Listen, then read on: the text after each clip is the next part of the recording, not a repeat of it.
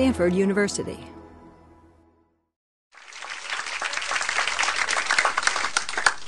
Thank you, Linda. Uh, it's really uh, fun to be here. Uh, I do feel like I'm at home.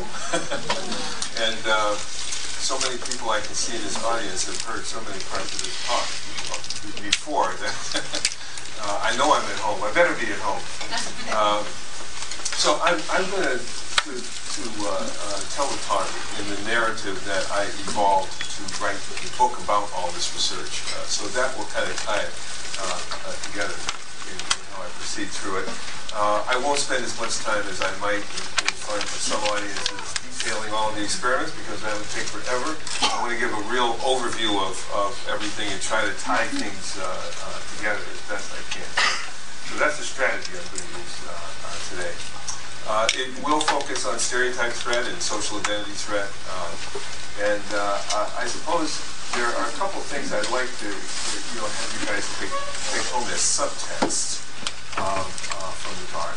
One is the uh, importance of the social context or the social psychological context in uh, intellectual function and psychological function more generally, that uh, we tend to think of things, um, think of the individual as sort of almost in a decontextualized way, and we don't really, uh, when we think about their level of performance on a test or their functioning in a classroom or something of that sort, we don't tend to think of the role that the context can play.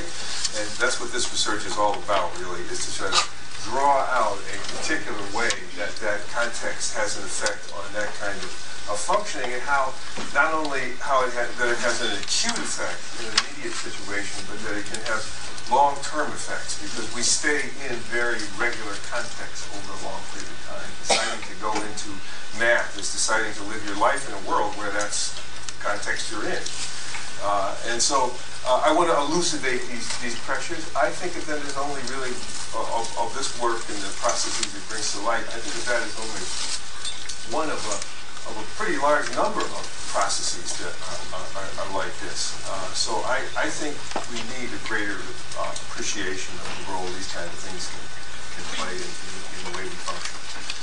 Uh, the, the second thing is, I suppose, uh, I'd like it to illustrate how just trying to figure out a problem can lead to basic research, basic theoretical research that has, uh, because it starts out that way, trying to figure out a problem, it can have both practical significance and theoretical significance or, or uh, help us understand basic human processes. I, I, think both of the things are perfectly compatible with each other and, and we tend to divide them. And one area of research is theoretical and basic and another area of research is, is applied and practical. And I want to make the case that they, they, they're seamlessly, can be seamlessly connected to each other. And I, I see this research as an example of that.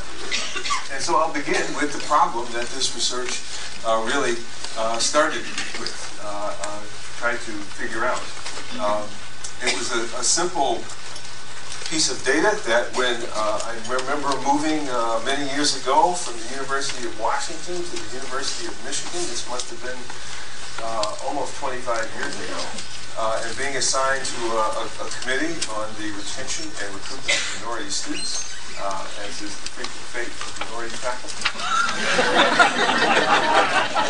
uh, and being given uh, a set of data that had in it a kind of mystery to me. I couldn't, I couldn't figure it out, and that's really what uh, I'll start with here. Uh, th this is a figurative representation. This is the actual data that that uh, I saw that day but it's, a, uh, it, it, it's, as I say, a figurative representation. Uh, what it does is to graph out the grade point average that students at the University of Michigan got, their total four or five year grade point average as a function of the SAT score or the ACT score that they came in with. And when you do that, you, you get something like that.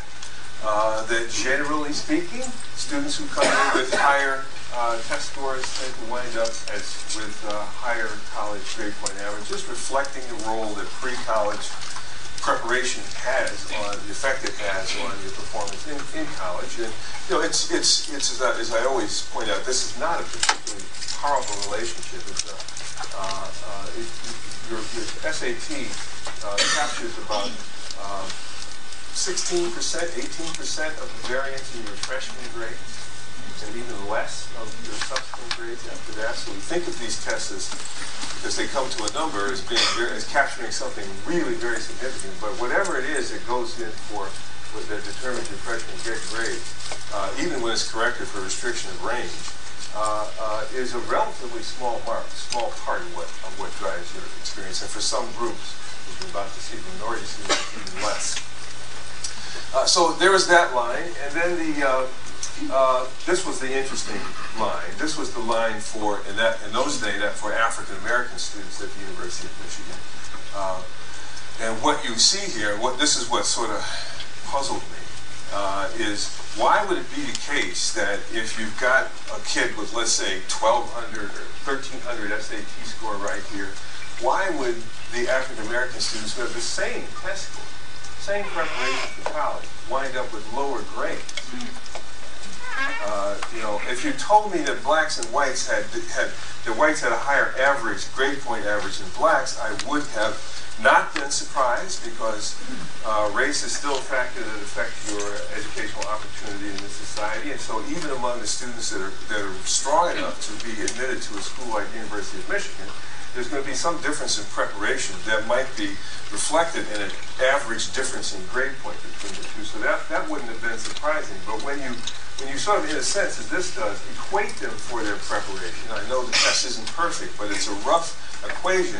Why would you get uh, right across the board, even at these very high levels, you know, kids coming in with 1,500 SAT scores, and, and, reliably, uh, African American students getting lower grades than other students with the same SAT scores. That's the puzzle. That was the puzzle. Um, we quickly learned that this wasn't just a feature of Michigan. It wasn't just confined to African American students. Right, right away, we found that when you looked at the performance of women in uh, advanced math courses, you got exactly the same pattern, the same kind of, uh, at every level of test score, women getting lower grades than men in the same uh, class. This didn't happen at entry level courses at the college level, but it started to happen very quickly as you moved up the ladder in, in math and science courses in general. Uh, then we found that, as you may know, it's called underperformance in the in the psychometric literature, and it's everywhere. It's not just at Michigan, it's here, it's, it's everywhere, it's at all levels of, of schooling, it's at law school, it's at medical school, it's at business school, uh, you get this kind of underperformance that is seemingly tied to uh, identity. And the, the question is, well, what could it be? Could it be direct discrimination? Could it be uh, what? That was the, uh, the question. Uh, and we floundered around for a long time, and I'll save you all that floundering and, and, uh, give you what we're proposing as, a, as an answer, a theory that we think explains this. Uh, then I'll give you just a few uh, of, of, research examples that are probably quite familiar to you. Uh, and, and, then we'll talk about what makes it worse, this pressure that, that, that, we, that we came to in trying to explain this effect, what makes that pressure worse, uh, what makes it better, and we can talk about remedies. How do you fix this, both at the level of, inst of institutions and at the level of, of individuals? What can individuals do to uh, ameliorate these effects uh, as, as much as possible? So, uh, the explanation starts with a very simple textbook uh, definition of social identity, and that's this is another uh, subtext that I, I want to uh, draw to underline here. That uh, I want to convince you that social identity is important, uh, and that it has a that it has not only a passing, but these identities have profound effects on our experience, on the life choices we make, the careers we go into, the people we relate to, that social identities are very powerful organizers of, of, of, of experience, and that they play a role in that underperformance phenomenon I was just talking about. Uh, and this is all I mean by it. Uh, it's the part of our personal identity, sense of who we are, that comes from our group memberships and the social categories that we belong to. So uh, I put up a bunch of them here just to give you an illustration of what I mean. Age, sex, race, religion, uh, region of the country, social class, ideological persuasion, mental health status, physical health status. At any given time, you could make the argument that there are no two people on the, on the earth who have the same mixture of social identities, and that maybe even that one source of individuality is that uh, is that any, the, the, way these things combine to constitute our experience uh, is, is, almost unique. They're like snowflakes. Okay, so the, the question then is, well, what makes a uh, social identity uh, important to us in the sense of its having a role in how we function and how we experience uh, life? What makes it important in that sense? Its effect on psychological function. Uh, our answer is uh, identity contingencies. And with that term, uh, all I mean is that what makes a given social identity important uh, are the things we have to deal with because we have the identity in particular situations at a particular time. Uh, if you have to, if you don't have, if you have a given feature, and, and you just, it never uh, has any consequences for you in any situations you're in, it will not, in this argument, ever rise to be the level of a social identity. Uh, but if you have to deal with things because you have a given feature, uh, and you have to do that over time, that can start to uh, be, become a, a, social identity in the sense of affecting how you function. I, I, I use the, I, I begin this uh, book summarizing this research uh, with an example of, of, my own memory of, of being when I first realized I was black. uh, uh, and I, think I, it, you know, I think it illustrates the, the, kind of contingencies that I'm talking about and the and the way they come together to affect uh, uh, how you function, how you think about yourself. So I'll read this to you. Uh, I have a memory the first time I realized I was black. It was when at seven or eight I was walking home from school with neighborhood kids on the last day of the school year, the whole summer in front of us, and I learned that we, quote, black kids couldn't swim at the pool in our area park except on Wednesday afternoons. And then on those summer Wednesdays, with our swimming suits wrapped tightly in our towels, we filed caravan style out of our neighborhood toward the hallowed pool in the adjoining white neighborhood. It was a strange weekly pilgrimage. It marked the racial order of the time and place, Chicagoland, the 1950s, early 1960s. For me, it was what the psychologist William Cross calls an encounter with the very fact that there was a social order, excuse me, a racial order. The implications of this order for my life seem massive. A life of swimming only on Wednesday afternoons? Why? Moreover, it turned out to be a portent of things to come. I next found out that we black kids, who by the way lived in my neighborhood and who had been until these encounters just kids, couldn't go to the roller rink except on Thursday nights. We could be regular people, but only in the middle of the week. These segregations were hard to ignore, and mistakes were costly. And I describe a few other of these contingencies of uh, social identity. Uh, with decades of hindsight, I now think I know what was going on. I was recognizing nothing less than a condition of life, most important, a condition of life tied to my race, to my being black in that time and in that place. To my seven or eight year old self, this was a bad condition of life. But the condition itself wasn't the worst of it. For example, had my parents imposed it on me for not taking out the garbage, I wouldn't have been so upset. What got me was that it was imposed on me because I was black, whatever that was. There was nothing I could do about that, and if being black was reason enough to restrict my swimming, then what else would happen because of it? In an interview many years later, a college student whom you will meet later in this book, if you read it, uh, would describe, not that I'm advertising or anything. Uh, he was one of only two whites in an African American political science class composed of mostly black and other minority students. He too described the condition of life. If he, if he said something that revealed an ignorance of African American experience or a confusion about how to think about it, then he could well be seen as racially insensitive or worse. Uh, from experiences like these, troubling questions arise. Will there be other conditions? How many? In how many areas of life? Will they be about important things? Can you avoid them? Do you have to stay on the lookout for them? When I encountered my swimming pool restriction, it mystified me. Where did it come from? Conditions of life tied to identity like that still mystify me, but now I have a working idea about where they come from. They come from the way a society at a given time is organized around an identity like race. That organization reflects the history of a place as well as the ongoing individual and group competition for opportunity in the good life. The way Chicagoland was organized around race in the late 1950s and early 60s, the rigid housing segregation, the de facto school segregation, the employment discrimination, and so on, meant that black people in that time and place had many restrictive conditions of life tied to their identity, perhaps the least of which was the Wednesday afternoon swimming restriction that so worried my seven or eight year old self. This book, this work, is about what my colleagues and I call identity contingencies. The things you have to deal with in a situation because you have a given social identity, because you are old, young, gay, a white male, a woman, black, Latino, politically conservative or liberal, diagnosed with a bipolar disorder, a cancer patient, and so on.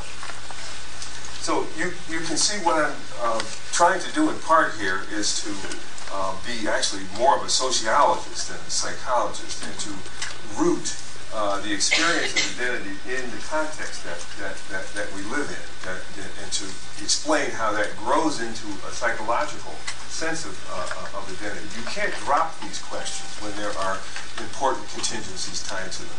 We psychologists can get very decontextualized and think of identity as something that's inside my head. And it can be either strong or it can be weak, or I can make it strong or I can make it weak. I can ignore it. I can, I can do. I have all these degrees of freedom, and I do want to recognize that there are degrees of freedom about how we experience our social identity. But I also want to uh, reflect the reality that usually they're rooted in some real uh, set of contingencies that go with an identity uh, in a given society and how that society is organized. Uh, in Lagos, Nigeria, being black, I've argued, would probably not be a very significant identity because everyone is, and the, and the, and the society isn't that organized around that identity. Your religion might be a real profound kind of social identity there because the society is so organized around it. Uh, and the significance of race in the United States reflects our history and the profound effect race has had on the way society is, is, is organized. So it has attached to it a set of contingencies that uh, aren't easily uh, ignored, I think, on both sides, as I hope you'll see in this research as I uh, uh, go along, or all sides, I guess is the probably the better way to, to put that.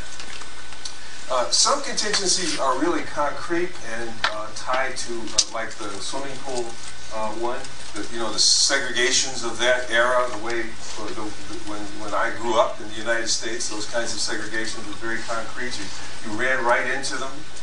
Uh, but other contingencies, I would argue, are more abstract and in the air and more uh, Delphic and sometimes more difficult to convince people that they're important. Uh, and I think stereotype threat is a good example of that kind of, of contingency. Again, it's not the only one, but it's uh, such a contingency, but it is, I think, a, a, an important one. And it is very simple.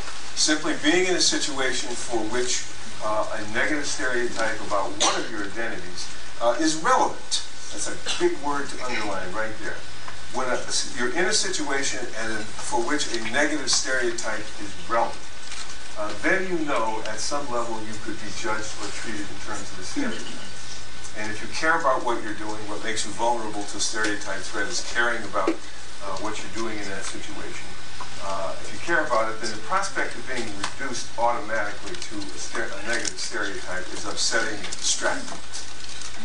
Uh, I've often used the example of you know, being a, a, the chair of the psychology department uh, at a time when it got moved from being a natural science to being a social, uh, from being a social science to being a natural science.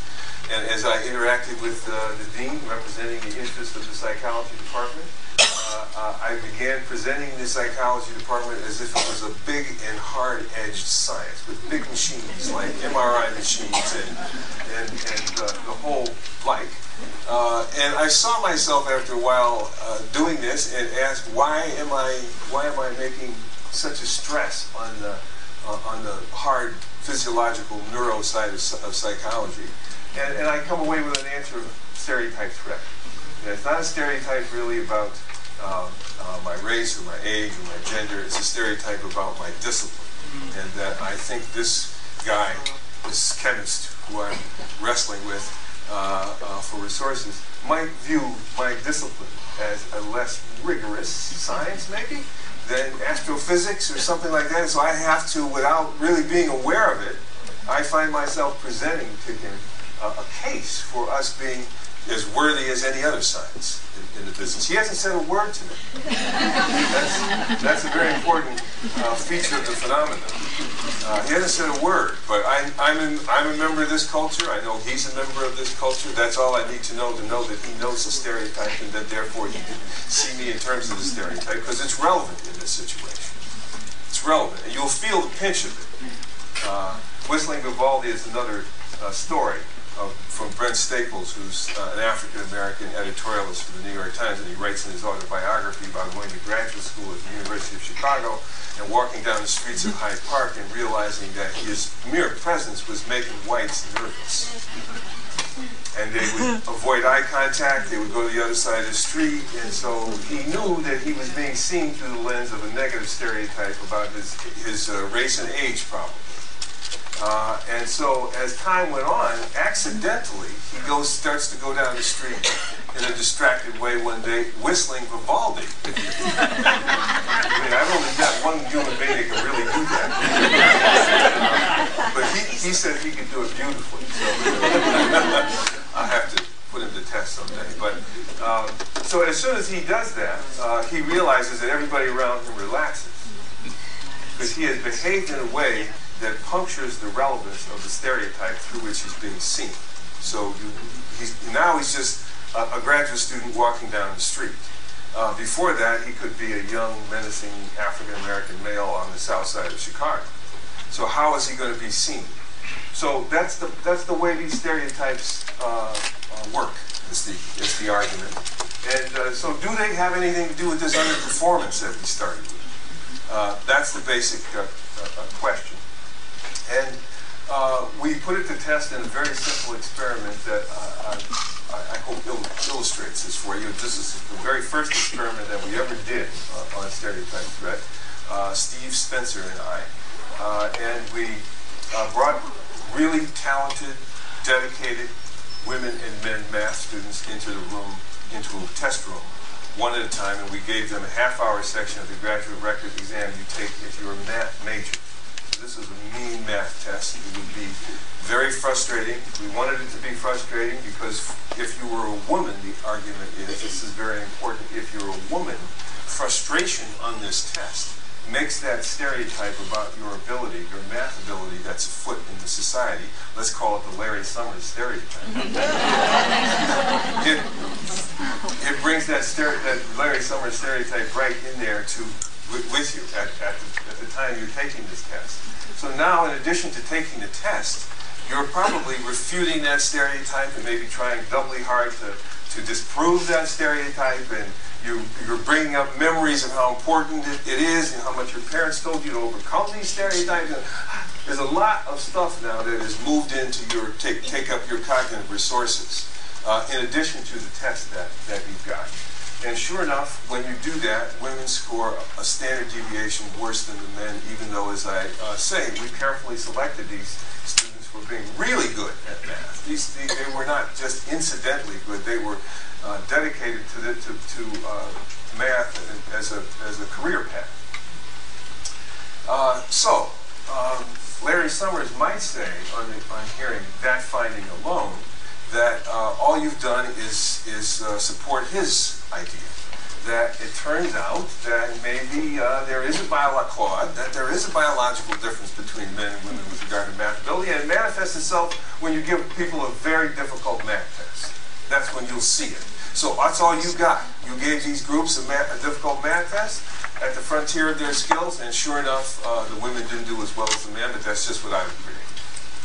So to, to, to separate these two explanations, and this is, is important because really everything else in, in my life for the last 20 years seemingly depends on how this experiment was going to uh, turn out. um, not quite everything in my life, but a lot of it.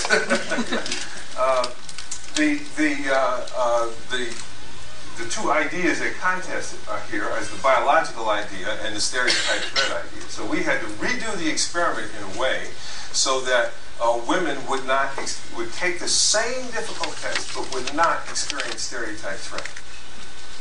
And then see if you took that pressure out, their performance should go up. If we're right. If Larry Summers is right and you take that pressure out, it isn't going to make any difference. They're still going to score, score us. So we eventually came to a very simple uh, idea about how to take that pressure out. we told the men and the women just before they took the difficult math test, look, you may have heard that women don't do as well as men on difficult standardized math tests. But that's not true for this particular test. The particular test you're taking today is just women and men never show any difference on this. No, the subtext is any frustration you feel on this test has got nothing to do with you being a woman. It could reflect that you're that you're not as good at math as you thought as an individual, but it wouldn't reflect that you're not as good at math as you thought because you're a woman.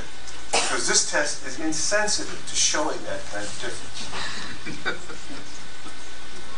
So as soon as you do that, women's performance goes up to match that of equally skilled men.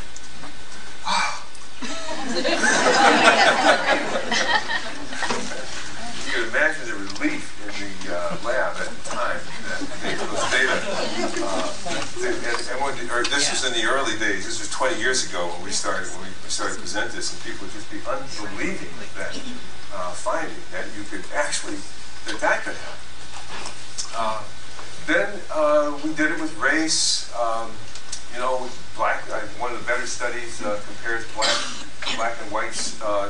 give them a, a, a an IQ test, the Raven's Progressive Matrices IQ test, which is a non-verbal IQ test.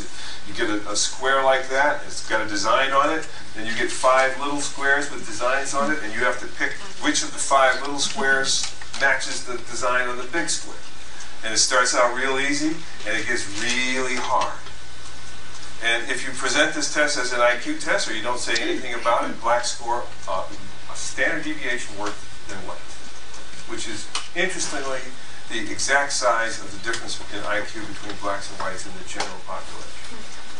But if you give them the exact same test, exact same test, and you tell them, this is not a test of cognitive abilities, it has nothing to do with cognitive abilities, it's just a, a puzzle.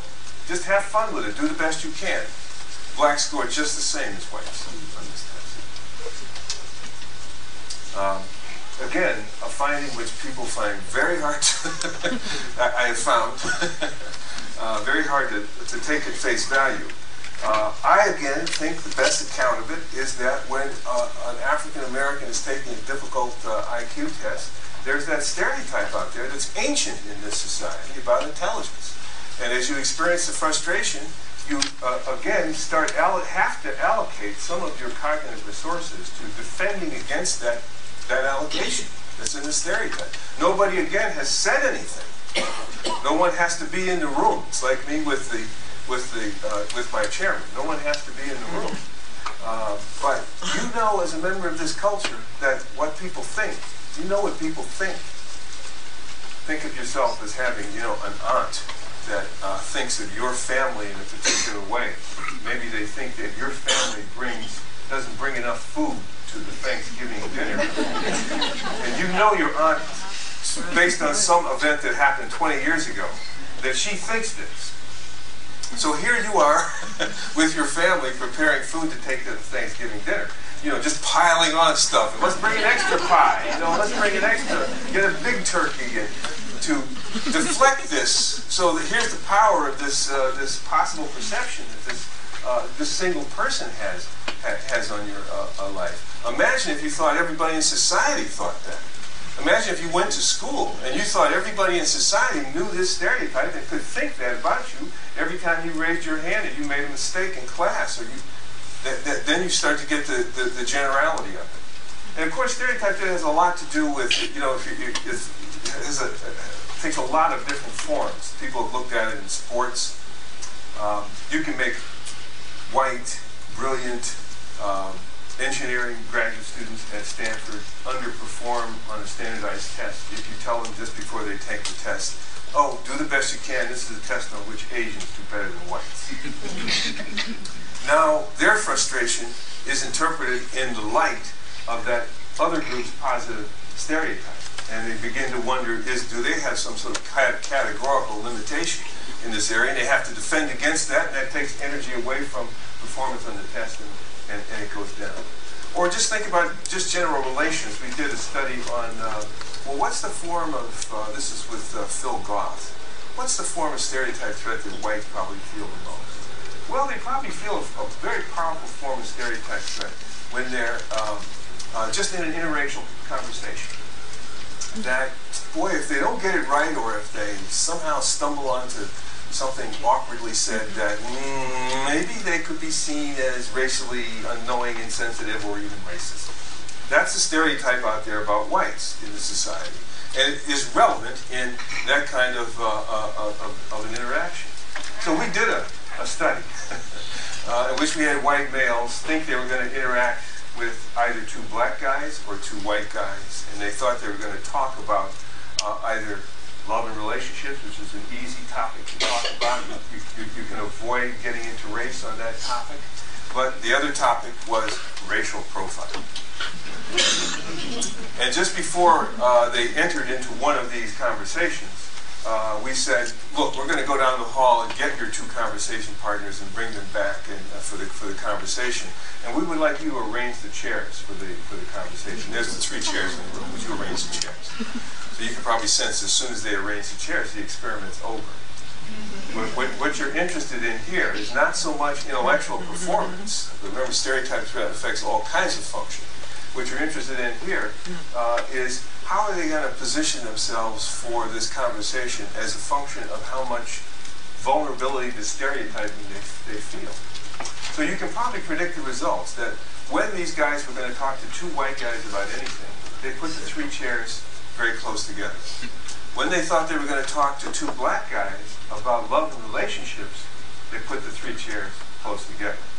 But when they thought they were going to talk about uh, racial profiling with two black guys. They put the two black guys over here and they put themselves some distance away.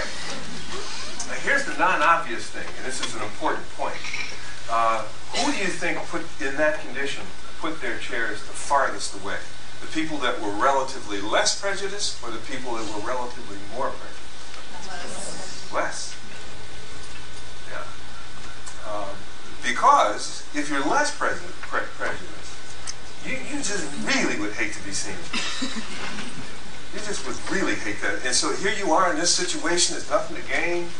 Uh, why would you risk that?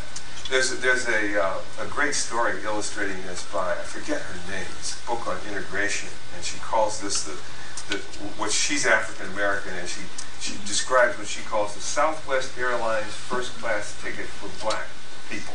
uh, the, the, the, first leg, the, the, ticket is this, that that when she gets to, you know, because on Southwest Airlines you board, you get whatever, you know, first come, first serve for whatever seat you want. So she gets to the airport a little late, and she's hoping that a black guy will be in the front of the line, or, or early in the line. You see so he, he, he goes on the airplane, he takes, he flops down in a nice big first class seat, and then nobody else sits next to him. and so she comes along and flops right down next to him. What's, happening? So, uh, so that's the same kind of phenomenon here. It's like, you know, the, the, the white, so what, why would white people avoid this sitting next to this guy even though he's got this prime seat available? Uh, well, they, they might do a simple kind of calculation that goes something like, well, look, I'm just trying to get to Cleveland, and if I sit next to this guy, it could be a bad. that's stereotype threat. The prospect of that's our history visiting us in the present, affecting how we function in the present. We know a lot about how it affects uh, what it does to you to interfere with intellectual performance. Uh, it, you know, almost every cardiac indicator is elevated, blood pressure, heart rates, galvanic skin response. The part of the brain that you recruit to solve uh, problems is suppressed. The part of the brain that you recruit to stay vigilant to threat is more uh, activated. Uh, it's like multitasking, I think is the simplest uh, everyday term for what goes on. You're doing two things at once now. You know how we have to do that very often, and stereotype threat is just another um, thing that does that, but when it's in a domain that's very important to you, that multitasking is intense and can really affect how you function in a situation.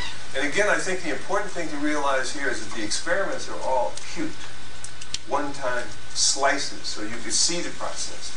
But you, uh, you, you, you should play them out as a chronic feature of a person's life in a, in a situation. That woman who wants to major in math is going to be in math, math classes from all the way along. That's not something that it just happens once and goes away. And so you can begin to see what the sense of discomfort, which is probably the word she'd use to describe that, what sense that can have on her choice to go into that field or go into a different field. Uh, what makes it worse, uh, you know, weak or strong? That's a critical thing in getting to remedy is, well, what makes it weak or strong? Um, we, we were psychologists, so we naturally first turned in that direction. And, and when people talk about this research, when you tell a, a, a, a colleague or a reporter, or almost when you talk about it, people do something that, like, I, I have to confess, infuriates me. but, it's, but it's exactly what we did initially. And that is, they think, oh, these are people who believe in this stereotype. And that's what, and it's a self-fulfilling prophecy, that there is a, a feature of low self-esteem or belief in the stereotype that is critical for the stereotype to have the effects I'm just pointing to. That's what it is. And that's how a psychologist would think, because the psychologist is thinking in a decontextualized way. We're not articulating the social context, not even the social psychological context. We're just articulating what's in there. So uh, you just go to that kind of, and that's the way lay people think in this society. Lay people are a lot more like psychologists than they are sociologists or anthropologists.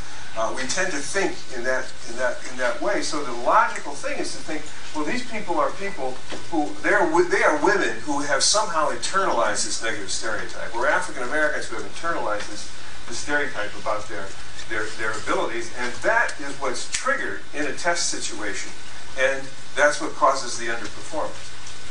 So we might have thought that, but then uh, you, you can see at least the subtext of everything I've been describing so far is almost the opposite of that.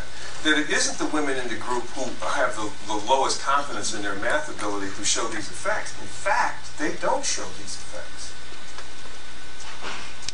They don't show these effects the people who show these effects are the women or, and the members of the group who are the most identified with the domain of performance. They care the most. They've been the best. They've got the biggest, the most confidence. It's what makes you susceptible to this threat is not believing in the stereotype. It's caring about how you fare in the domain. And if you stop caring about how you fare in the domain, if you're an African American student in inner uh, city Los Angeles, Joseph and I did a study once that, that looked at that uh, you, you don't, you know, and you, and you, don't care about school anymore, then you don't care whether this test is about cognitive abilities or, or it's a puzzle. You don't care. That doesn't make any difference to you because you don't care about how well you do in school. You, your life is predicated somewhere else. But for that, for that student who, who cares about how well they do in school, the prospect of being reduced to a stereotype or confirming a stereotype is upsetting and distracting. And it's very difficult for us to separate these two kinds of students in that Los Angeles high school, you had both kinds of students, but their performance looked the same. Black kids were underperforming. One, because one set, because they didn't care anymore about school. It was over. Maybe they had enough stereotype threat, and they just said, hell with this. I, I, I got to be here, but uh, I'm not doing this. Uh, and, or, and the other set was still very caring about school, but under the pressure of confirming a stereotype, they, they got distracted and underperformed. So that, that's something I think in the general understanding of these underperformance phenomena we don't really appreciate and, and, and, we direct all of our remediation as if one as if you got one kind of problem here when you've got at least two kinds of problems. What makes it worse are cues in a situation that signal contingencies. That's where it comes back to this contingency idea, and that's why that idea is important in understanding the whole complex of, of, of things here is that if I walk into a room, uh, to this day, there are, and, and you see, and there are certain features of the room, uh, you could worry about whether you're going to be stereotyped, whether people will really see you without stereotype. Uh, and that's that's all it takes. It, so what makes this so what makes this pressure intense are cues that add up like this. I've got an example of this from from uh, Sandra Day O'Connor, who um, explaining her uh, Supreme Court experience on the Supreme Court. This is a true story. uh, I, think, I think I've got these dates right, but on May 13, 2003, six weeks before the Supreme Court decision on affirmative action was announced, I was perfectly confident that I knew how that decision would go. Uh, and the reason I was perfectly confident that I knew how that decision would go was because I heard a radio interview of Sandra Day O'Connor. Uh, and she was talking about her uh, autobiography. It had nothing to do with affirmative action. But she was just talking about her, well, she just published an autobiography, and I, and I, I could tell from this that it, it would go well, the, the, important thing to realize here is that Sandra Day O'Connor was a swing vote in both uh, uh, cases. There were two cases uh, from Michigan up before the court, law school, undergraduate school. She was, eh, the, the other justices were all sort of pre-known, and she was a swing vote. How would she go would determine the fate of it. And I heard this interview, and I knew which way it would, would go. And here's a little bit of the uh, of the interview. Um, it was about the, her, her autobiography titled "The Majesty of the Law," which began with her youth on the Lazy B Ranch in Arizona and proceeded all the way through her time on the Supreme Court. When Nina Totenberg, this is uh, the, the NPR uh, interviewer, when Totenberg asked O'Connor about her early years on the court as the only woman, O'Connor said that the experience was asphyxiating. Everywhere that Sandra went, the press was sure to go, she said, and noted that each after each decision there would be a little add-on. What did Justice O'Connor do in the case? Questions hung over her appointment.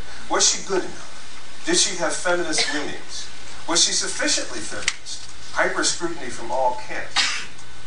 Then Totenberg asked O'Connor, when Justice Ginsburg, the second woman appointed to the court, arrived, it made things better? O'Connor replied, oh, it was just night and day. The minute Justice Ginsburg arrived, the pressure was off. We just became two of nine justices. It was just such a welcome change. On hearing this as I drove along, I felt that I knew how the affirmative action decisions would go. I felt I knew because this statement revealed that O'Connor understood the concept of critical mass, the base, uh, the basis of Michigan's defense. She understood what it was like to have critical mass of her identity in the in environment and what it was like not to have critical mass. Uh, critical mass is a, is a complicated uh, uh, construct. That is, you can have, in, in her case, she may have had critical mass with having only one other woman uh, on the Supreme Court, but in the university community, you never say you had critical mass if you had three women or three Latinos on it. You, you, it, it's a, it's a, a funny con, uh, construct, but basically it tells you whether there are enough of your identity in this in people of your identity in the situation that the contingencies couldn't be too bad, uh, uh and and they couldn't be just uh, uh, unsurmountable. Obama does have this kind of effect. I think he does signal that that the contingencies have changed to some degree, and, and that, that makes this that identity a, a, a, a very a, very different thing.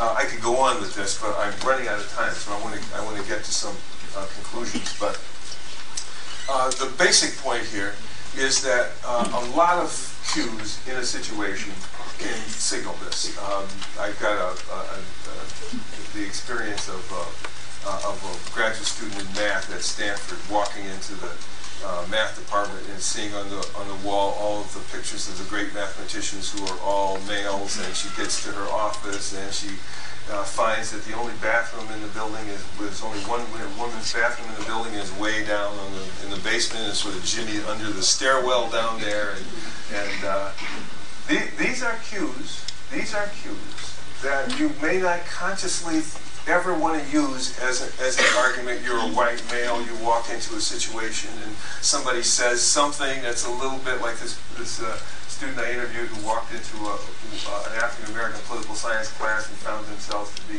one of only uh, two whites out of a class of about 50 students. And, and uh, uh, the, the, the, topic of the class was uh, showing Kunta Kinte being whipped. and people were giving their impressions of this. And so then after that, the person goes around the room, the, the professor goes around the room and asks people to say their names. And by the time he got to this, this white kid, he, he couldn't hardly pronounce his own name. he was so nervous.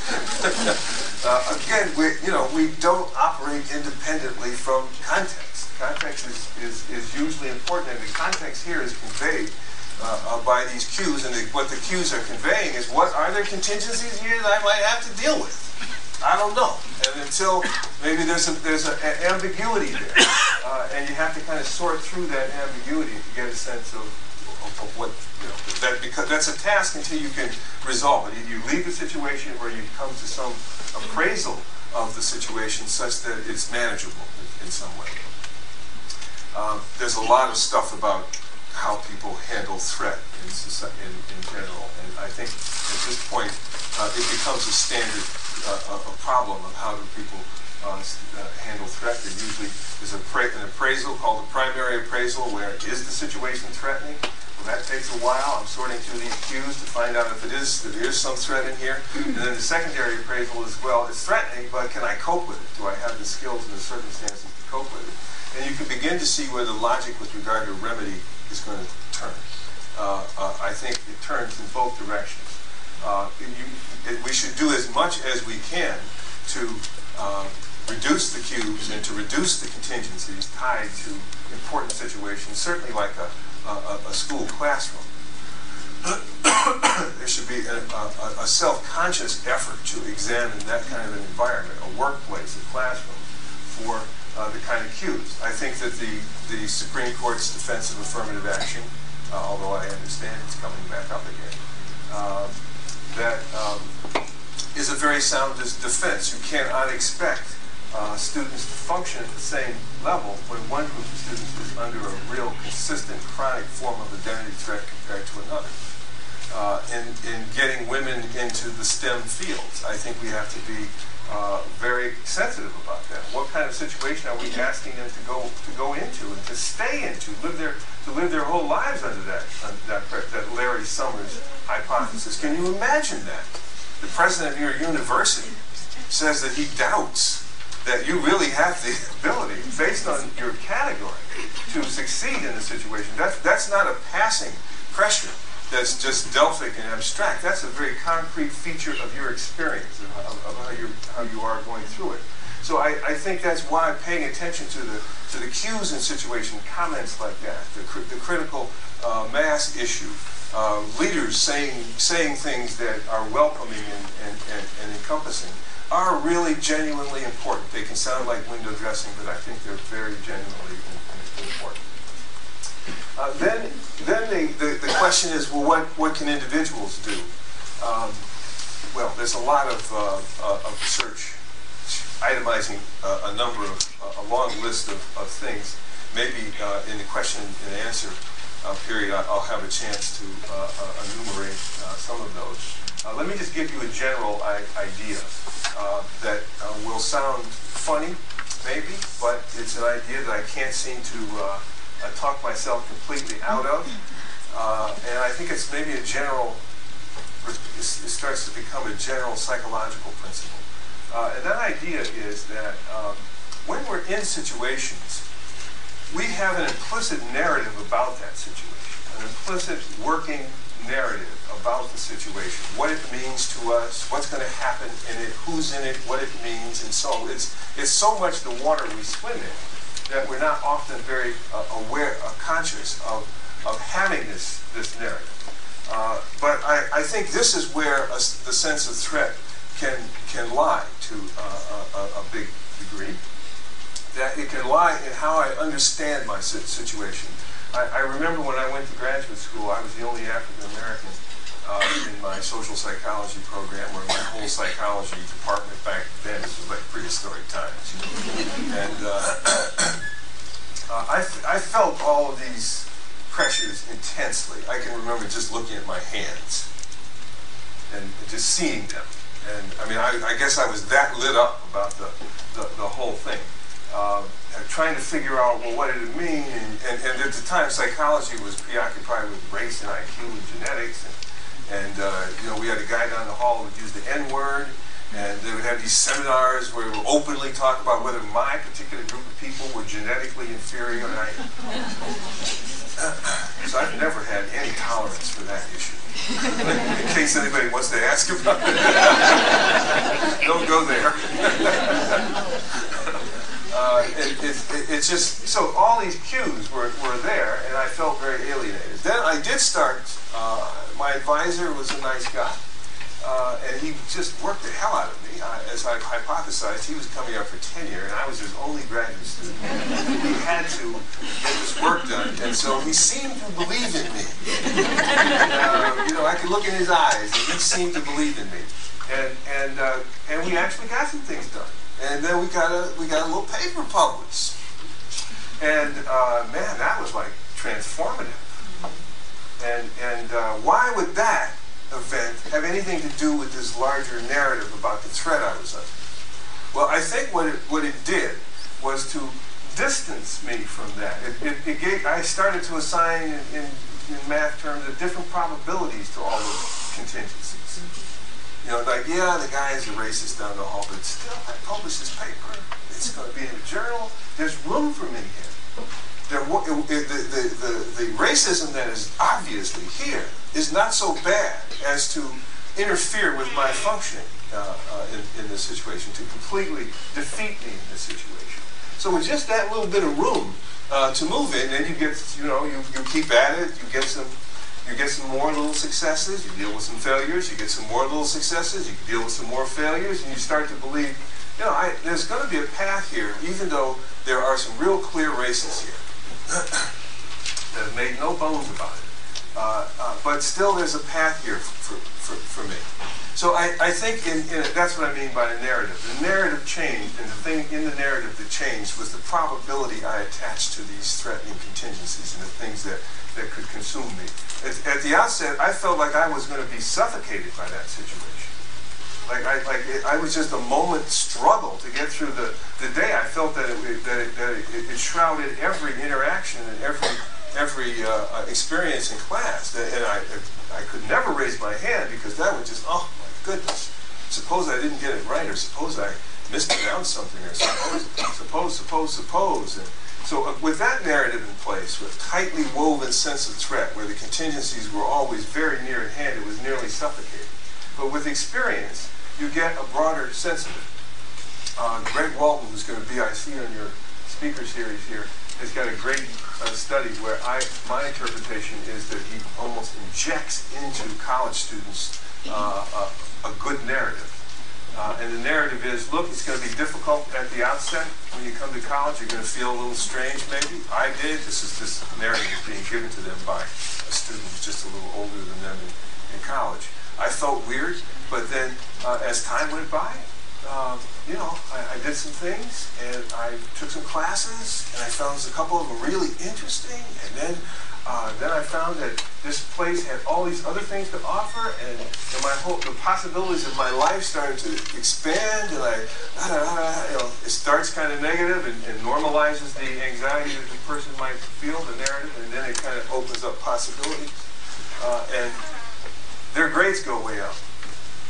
That's the, that's the point. The connection between these things and, and intellectual uh, uh, performance. We think of intellectual performance when we think about schooling as how do we get these cognitive basic skills hammered into these kids in the quickest possible way.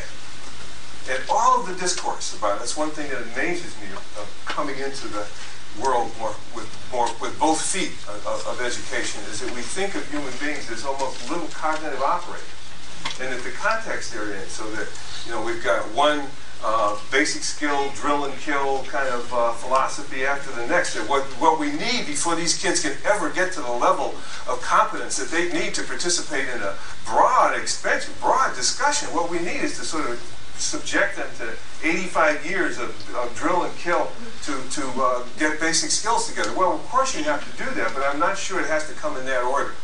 And I'm not sure that the drill and kill doesn't cost more than it, it benefits. Uh, and I, the reason I say that is because I think we are fuller human beings in the social context that uh, is, is, is a lot more of what's going on. People often learn how to read when they discover that, you, that reading will get them into things that they really love. Then all of a sudden they read. And all those things that we thought needed to be carefully taught are just done I, I, that's I'm, I'm, I'm, overstating it, but you sort of get my, my, my point here. That I, I think uh, our models need to have a more complete model of, of, of human functioning than, than we currently. It seems to dominate the current discourse. Okay, before I get in further trouble, I better stop there and uh, let anybody ask questions that would like to. Thank you.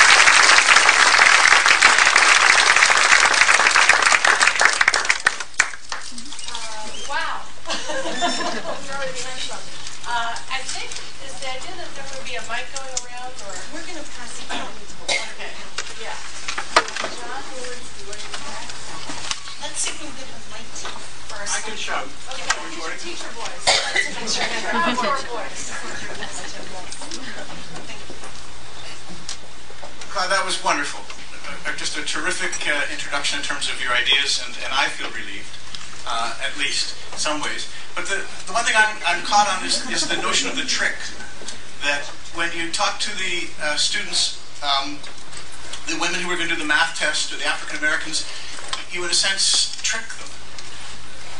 Is that fair to say? You said this test isn't about women and men, or this test has been proven uh, not to involve those factors. So there's there's that element.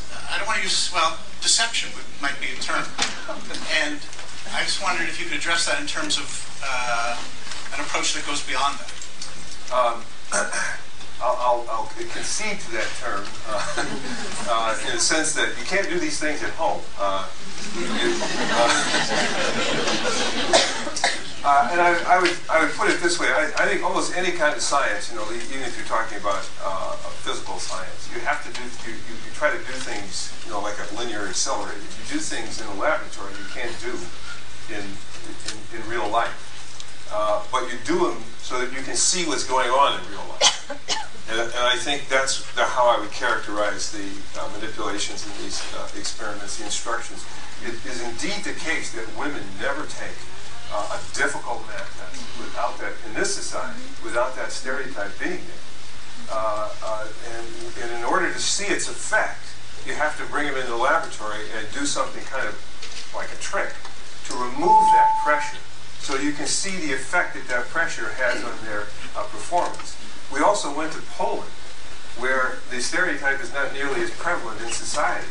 And you, and you can see again, the effect is much weaker there. 50% of almost every STEM field are women in that society, and so you don't see the same kind of uh, stereotype threat effects for women in math there that you do in the United States or through much of the world. And there are societies uh, like that. There's societies like that where race is not really, uh, doesn't have a real powerful uh, stereotype attached to it. So uh, yeah, it, it, it is that way. That's that's what the I, I just think that's what a scientist has to do in order to sort of pull out and pull into view well, what the process is. Now, uh, how do you fix it? Uh, and what does that mean for fixing it in, in real life? Uh, I, I, think that's where you, you now you have the principle from the uh, laboratory. And you have to take the principle and you have to develop strategies that have that effect in real life, that affect the narrative, that reduce the cues, that, that, that uh, so on. When, when, when Greg comes here, uh, I'm sure he's going to have a long list of, uh, of things, but simple things like how do you give, how does a white professor give critical feedback to a black student? This was Jack Cohen's dissertation. Here. Um, and he's, he's basically saying, okay, you guys uh, did the trick. But now let me see what it would be like in, in, in a real life situation. And what he finds is he has them write these essays, um, and he takes the essay, they go home, he grades the essay. Uh, these are difficult essays. He grades them and gives them real critical feedback.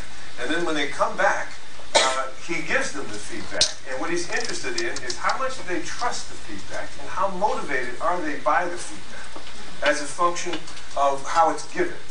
And the way it's given, he varies to see if it will do in this situation what these tricks did in the experiment. And what he found is that uh, something that fits very easily in, into everyday life. If you just give the, the critical feedback, uh, black students don't, if you just say, here's, here's your essay, uh, here's the feedback. Uh, or if you say, look, uh, you're a really nice guy, I know your brother, oh man, you know, here's the feedback you know, you give a bromide up front and you uh, ease the pain and the critical feedback, which we all do. Uh, if, if, Black students at Stanford don't trust it. And the reason they don't trust it, you can see, is very obvious when you put yourself in their situation. They don't know whether that feedback is coming from the work they did or from the stereotypes about their group. There's a genuine confusion, attributional confusion about where it's coming from. And you can't rule out one uh, uh, and just prefer that. You can't go into false consciousness. It's a rational conf- uh, confusion. So, so what he did was to give the feedback, the feedback that worked was uh, to tell, because it was all presented that they were writing these essays for possible publication in a journal on teaching. And so he said, A, we're using very high standards to evaluate these essays. B, I've read your essay and I think you can meet that standard. Here's the feedback. When, when they get the feedback that way, they go crazy in terms of, I mean, 75% of them take it home and work on the, on, on the essay. Uh, it's not, it's not, this is not a course for credit, this is an experiment. But seven, they, they take it home and work on it and want you to want to bring it back for more feedback. So that's, a, that's an example of something in real life that corresponds to what we were doing in, in, an, in an experiment because it, it takes the principle identified in the experiment and develops a strategy for addressing it in, in an important real life situation like that. You have a question over here? Who's got a question? Right here. Might have your hand up over here. Did you have your hand up?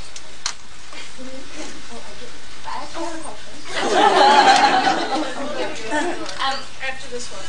so a lot of the social identities you identified are almost binary male, female, or black and white. And so I'm curious if the research talks a little bit about identities that could be mixed, either mixed race. So I know the Asian stereotype about math conflicts with the female stereotype about women. I'm just curious, is there anything that talks to um, mixed, let's say my daughter is half Asian, um, how that affects our social ident- uh, sexual identities where, you know, you can identify yourself in different ways. How does that kind of play in? Yeah, there's there's two questions in there. One one we there has been research, and, and the other there really hasn't been. I, I don't know yet. Maybe there has been research on mixed identities, uh, but there has been research looking at which identity do you make salient before they take the math test, and this was done with Asian women who have two uh, identities with opposing stereotypes about their skills uh, um, that are relevant can become relevant on a math test. So, so uh, what what happens? Um, the when when the uh, when in one- experiment that I'm remembering, they just before they take the difficult math test, they have to fill out a questionnaire, and, one, and in one case, it ends with their uh, ethnic identity. That's a positive stereotype. They perform well when that's activated. And another condition, they have to fill in their gender. That's a negative stereotype, and they don't perform nearly as well when that is the, uh, the case. So uh, I'm looking at Nalini Ambady back there, who's done a lot of this kind of research on this, and could, you should get in this same speaker series here because she knows a lot more of what's happened in recent years than I do. But but uh, uh, that that's that's a, a very interesting question, and a, lot of it does seem to, to have to do with with again which what what identity the cues make salient.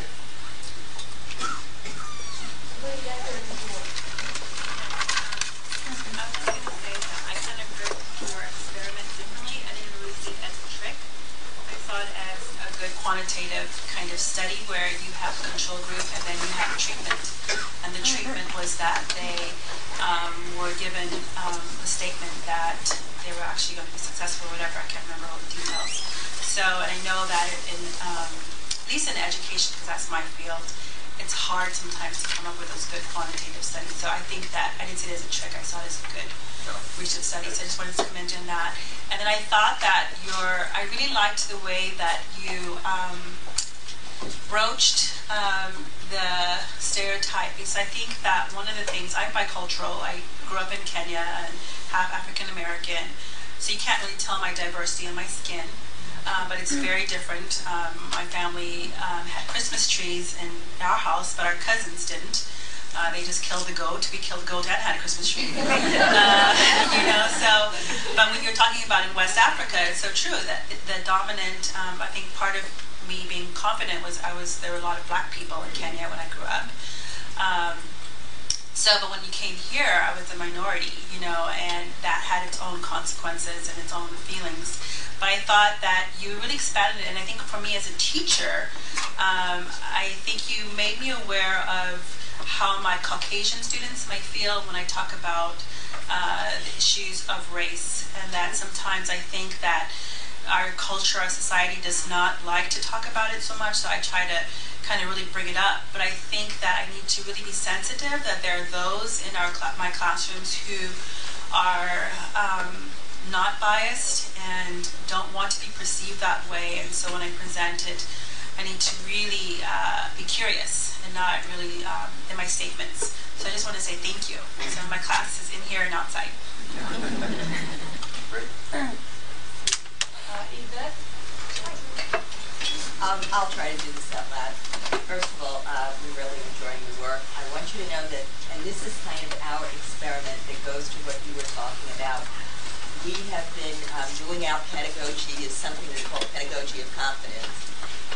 And the idea is to start with underperforming students, not identifying their weaknesses, which is what people usually do with underperforming students, especially with NCLB and that kind of thing, but instead to take the whole first month of school to identify these students' strengths. That's what they're told. Now, the interesting part that gets to the imperative narrative that you're talking about is teachers coming back and saying, We're trying to do this with our students, but they can't come up with any of their own strengths.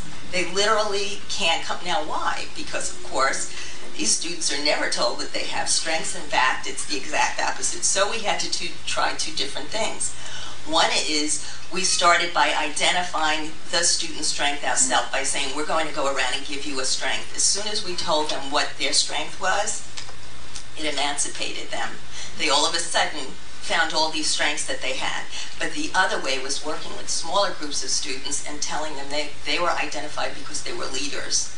And then when we were asking them, you know, to identify their strengths, they had all these strengths. So my point is that your idea about the trick is really more how do you liberate or emancipate somebody from feeling those contingencies. So thank you for your work because you inspired us. Thank you, Thank you. Linda. I can see this word trick is going to hang around. Halloween, trick, trick, trick. It's in, I guess it's in the air. So I'm reading Confidence Men by Ron Suskind, and one of the smaller themes in that book is how women in the White House felt like they were being discriminated against, high-level women like Christina Romer. And it brings up a question for me of people like Barack Obama who have lived with this phenomenon their whole lives, I would have thought they'd be more sensitive to it. And it confuses me that there were these complaints by women on his staff about sexism. And I wonder if you have any um, insight into that phenomenon. My, my first reaction was, Larry Summers in that one?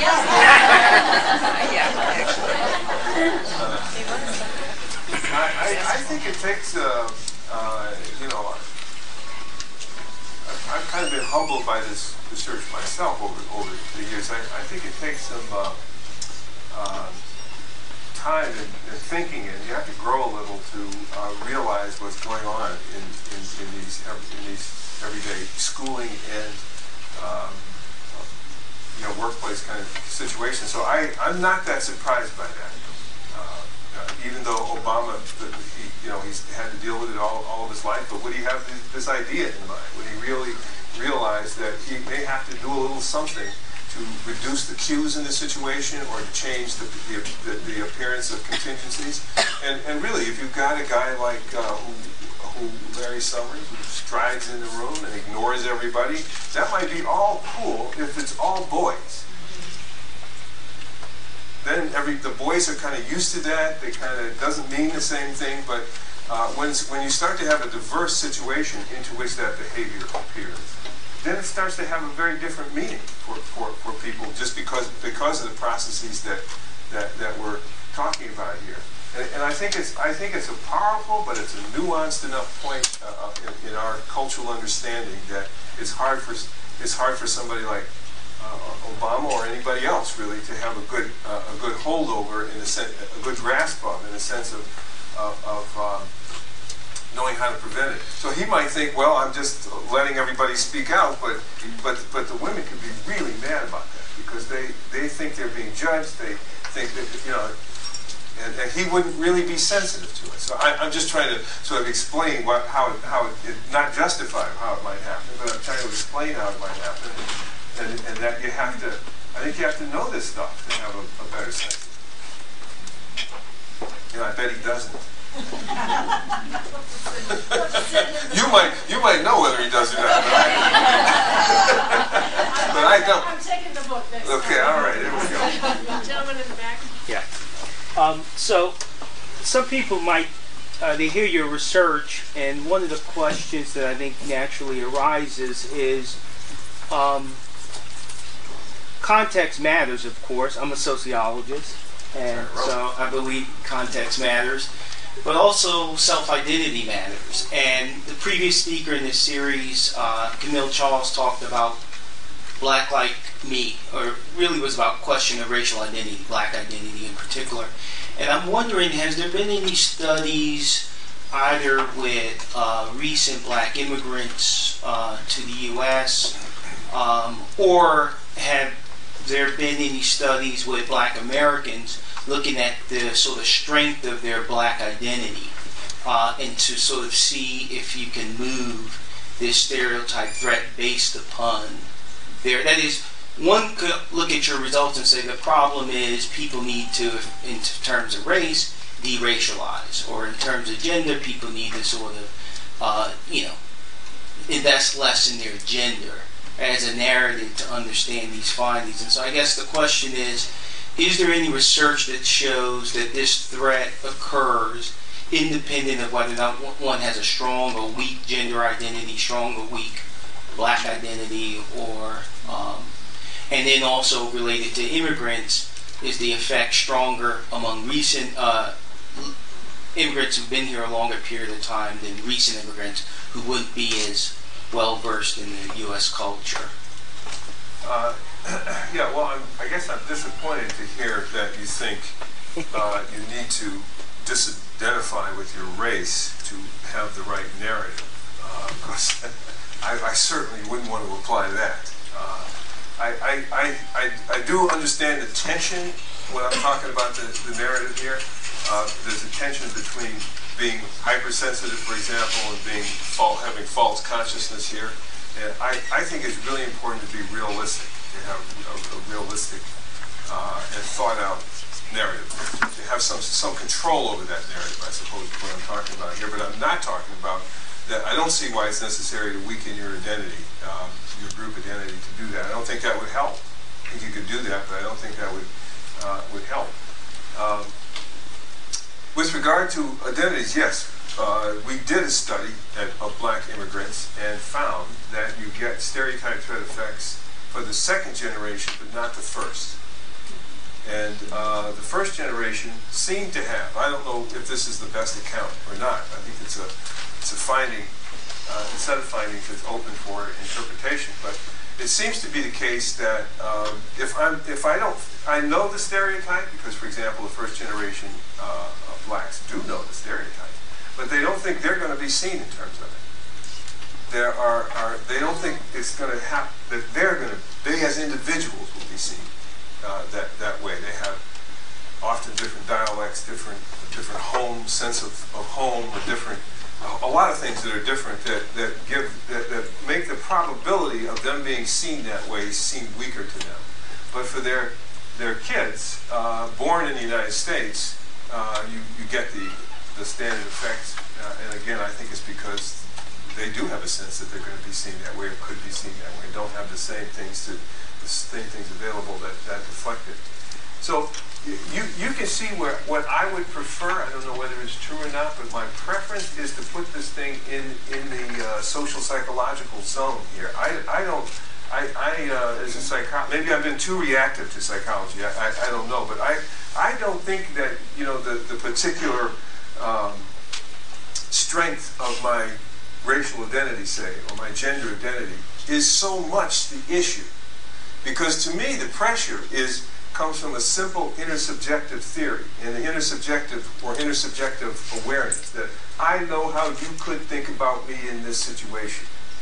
So whether I've got a, a weak identity or a strong identity, I still know how you could think about me in this situation because we're both members of this culture. I know what the stereotype is. I know it's relevant here, and I can I can feel at risk of being judged and, and treated that way. And so my own sense of, of, of self, I, I'm not, I just don't know. I, I, I have, that, that could be theorized in a way that would be convincing to me, but I, I, I don't see it as the prime driver here. Uh, I, I see it as a theory about the situation I'm in, the particular situation I'm in, graduate school, being in a, becoming a psychologist. Uh, I see it as a theory about that, as, a, as, as much as a theory about my, my, the strength of my identity. The strength of my identity, that idea, I think, which is the lay idea, I think that comes from this psychologization of, of, of the experience that we tend to think it's all under my own control as, a, as an individual, that, that psychologically I can almost design my way uh, out of it.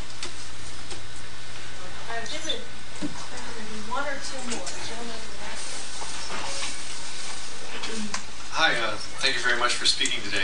Um, I just wanted to ask, th this doesn't seem, I mean, your experiment is in no way a deception. It seems to me just reassurance, you know, that, that absent, absent knowing about a situation, uh, people tend to be more cautious about and conservative about how they behave. So given a reassurance that, hey, don't worry, this test has not, you know, is not a reflection on your ability as a person, people feel better about that.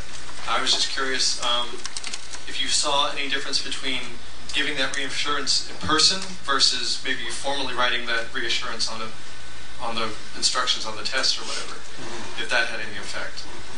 Yeah, see, I think, uh, and this is where John's point, I think, is is, uh, is an important point. That uh, I, I, think it's difficult to, if, if, you think about a mass testing program like ETS, the SAT, the GRE, all these testing programs. Well, well, how would you, how would this research uh, what would you do to prevent stereotype threat?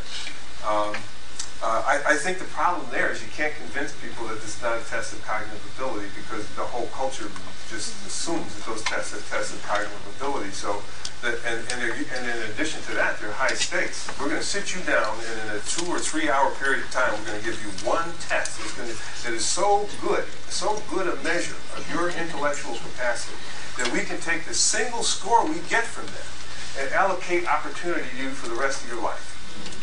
That's basically what we assume when we when we give a standardized test. We think the thing is we we just think it's a marvelous, almost magical thing. Uh, and so it has this powerful cultural uh, frame that would be difficult, I think, when a person is in the heat of taking a GRE exam to, to do something that would get them to be as free of this pressure as they are in our experiments. Right? I just think that's the but then there's there's variability then between who's giving the reassurance also because some people, you know, I've, I've I worked um, for community legal services in uh, East Palo Alto, and uh, uh, just talking to a few people, um, and they, they work with you know domestic violence victims and, and things of that sort. And I was asking a, a friend of mine, you know, do you think you would uh, there there's a this this one was Latin American, and so we were talking, and, and she, she, was telling me that uh, you know if if you're not if you're seeking help as a domestic violence victim, you know you're even if the person has perfectly good intentions of wanting to help you, you know if you're if you're a white male sitting in that position offering help, they're going to be mistrustful of you versus you know if you're a Latin American woman sitting there who has some identifiable feature that they immediately relate to that, in a sense, reassures them implicitly that, okay, this person understands what I'm going through, and so I feel more comfortable, you know, seeking their help because of their particular, you know, race rather than it, even if they're a perfectly compassionate white person sitting in front of you. So- Yeah, I think, I mean, I do think that's a circumstance that can definitely uh, be a factor sometimes, is who, who gives the, the assurance. Uh, Although sometimes, uh, you know, in this work, you can be surprised that the assurance can come from the out-group too. Uh, uh, and and be very powerful coming from the out-group. I- My academic advisor was white, and no sophistication about race whatsoever, but uh, as I say, motivated by his own needs, he, he, he was able to give the assurance you're talking about and, and, and kind of get me focused. So we can maybe take one more, so to and then, um, I know Janice is gonna make a couple of announcements for us. So I'm in the grade eight arena, looking at shaping these children who are going to go through all these external stereotyped threats. And what you talked about are external narratives. And I'm wondering if any work has been done on cre- helping create lasting internal narratives that will help with these challenges or threats going forward so that we can shape it before it becomes an overwhelming threat. That's a good question. I, I, I think I'm working on my narrative every day. Uh, so I don't, I don't think, I think most of us are uh, working on our understanding of, of situations um, where you're, you're trying to have your narrative be as, as, as realistic as possible, not, not to be uh, threatened where you don't have to be and not to be vulnerable where you, where you should be aware of it. That's the, that's the, the, the tension, and uh, certainly uh, parents of, of um, I, I experience it, you know, experience of black kids. I'll just put it in terms of my own case. Uh, you know, what, how much do you do you tell them, and how, how do you how, when do you tell them, and, and, and you, you don't want them to be just sort of set themselves up for some profound uh, disappointment. On the other hand, you don't want to make them so vigilant that they can't that they can't turn around Or inform them of a threat before they're even aware. yeah, that there Like is such a woman in math, you don't want to tell a first grader, by the way, you know, women have Yeah. trouble with math. I mean, Yeah, But some, and here's what everybody thinks, and you yeah, so if you ever look for an area of research, uh, helping, I think that is. what works to help an internal narrative that allows you, whatever that threat is, to deal with it, would be Yeah, I, well, you know, this is, this is, uh, this, this is, uh, that's, you're exactly right, and I, I think this is where, if I was, if I was gonna do research, this is where I would do it. Uh, because I, I think this narrative thing is a general thing. We're talking about it in this, in the context of these uh, identity threats. Uh, but of course, it has to do with all kinds of uh, relationships and what's what's the nature of the relationship and what's it, so the, the, the, the kind of ongoing narrative grasp we have of these things. It, it, I think it's a good mechanism, important mechanism, and it, it gives you it gives you a place where you can get a hold of the uh, of the process to some degree. And, and I, I do think this is a particularly important one that that you, you kind of want to uh, inform but but not overwhelm. And and one thing that I find in my own case, I I remember Jim Comer, who was a great school reformer, uh, gave me the advice that he gives to, he gave to his students once. And I think it's an, an example of what you what you're after. He said that he told his students when uh, to use a three strikes rule. Uh, when you first think that something could be really racist and discriminatory, don't don't think it. Then if it happens again, or something like that happens again, it's racist and discriminatory, don't think it. And if it happens a third time, think it. and do what you. And, and I think that's not bad advice because you can see it's not perfect advice. You can make an error. You know, there's nothing going to be perfect here. But it does give you the psychological space to relax and function, identify, so you're not allocating all your energies to vigilance, and you are uh, allocating. You've got some left over for for attention to the task at, at, at hand. So I, I always thought it was a, a good kind of short insight about that. Well, we can talk about this for a long time, but let's, first of all, we can see why Claude was the recipient of his teaching award. Let's thank him again.